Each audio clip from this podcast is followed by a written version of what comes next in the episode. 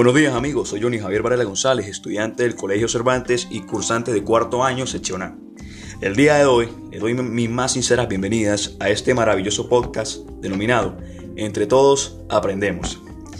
Hoy, como primer episodio, hablaremos de las funciones y la composición química de los principales grupos de compuestos orgánicos, también su importancia en el funcionamiento de los seres vivos. Primero, mis queridos oyentes, vamos a recordar que todos los seres vivos somos elementos formados por la organización biológica básica. Esta incluye átomos y moléculas, los cuales a nivel celular forman parte de ellas. Esta comunidad básica, estructural y funcional de la vida, la convierten en el componente más simple de la materia viva.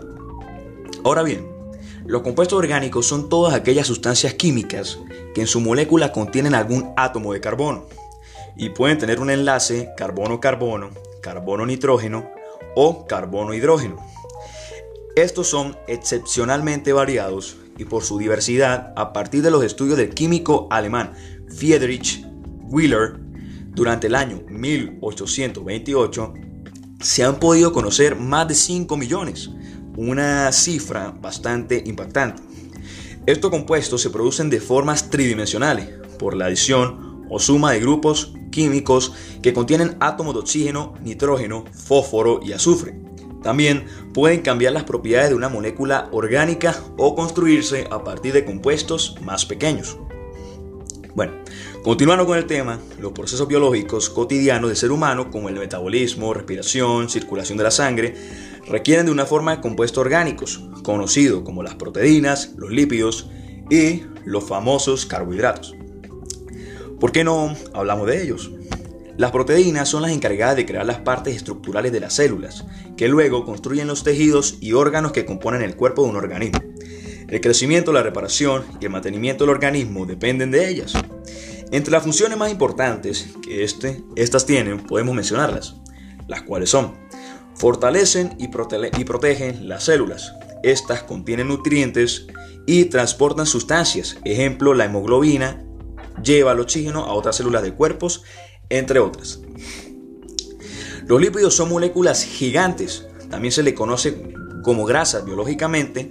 Hay grupos importantes como las grasas, los fosfolípidos, los carotenoides, que son pigmentos vegetales de color amarillo y naranja. También los esteroides y ceras. Lo cierto es que todas las células contienen lípidos y estas se asocian con las proteínas para formar las membranas celulares que se utilizan como reserva de energía. ¿Por qué no conocemos también a los carbohidratos?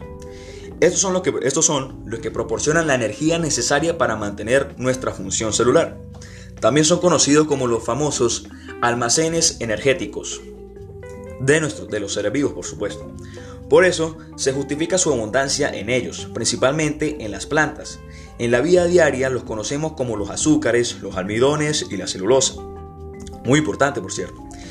En alimentación, cuando nombramos carbohidratos, se utiliza el término para referirse a alimentos que son bastante ricos en lo que serían almidones complejos, como lo serían cereales, pasta, el pan, o rico en carbohidratos simples, como lo serían un simple caramelo o un simple dulce.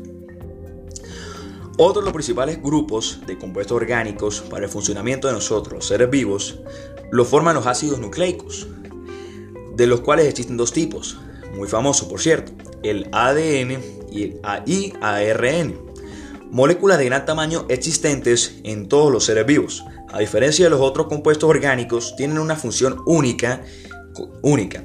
También contiene la clave de los, de los caracteres hereditarios.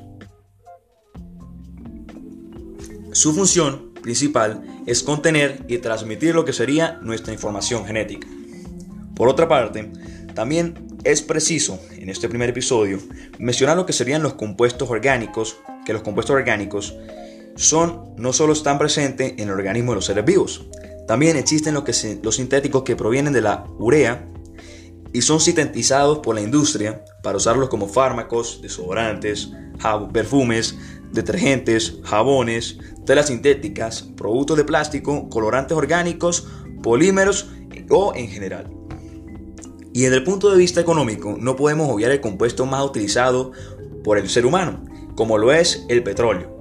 a partir del que se obtiene combustible, aceites, lubricantes, parafina, asfalto, entre otros.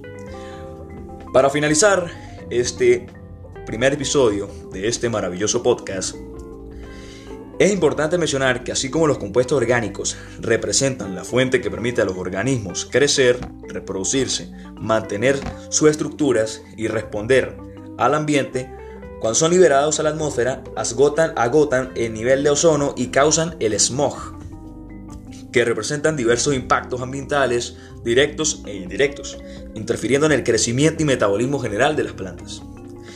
Bueno, mis queridos amigos y oyentes, hemos llegado al final de este maravilloso primer episodio de este podcast. Espero que este encuentro haya sido de su agrado y haya alimentado su conocimiento. Antes de partir o despedirnos, quiero irme, no me quiero ir sin antes mencionar una frase del otólogo, zoólogo, biólogo, evolutivo y divulgador científico británico Clinton Richard Dawkins uno no puede ni siquiera empezar a comprender la biología. No se puede entender la vida a menos que entienda con qué fin están allí, cómo, fue que surgieron, y eso significa evolución. Hasta la próxima. Me despido. Les habló Johnny Javier Varela González. Un saludo, gracias.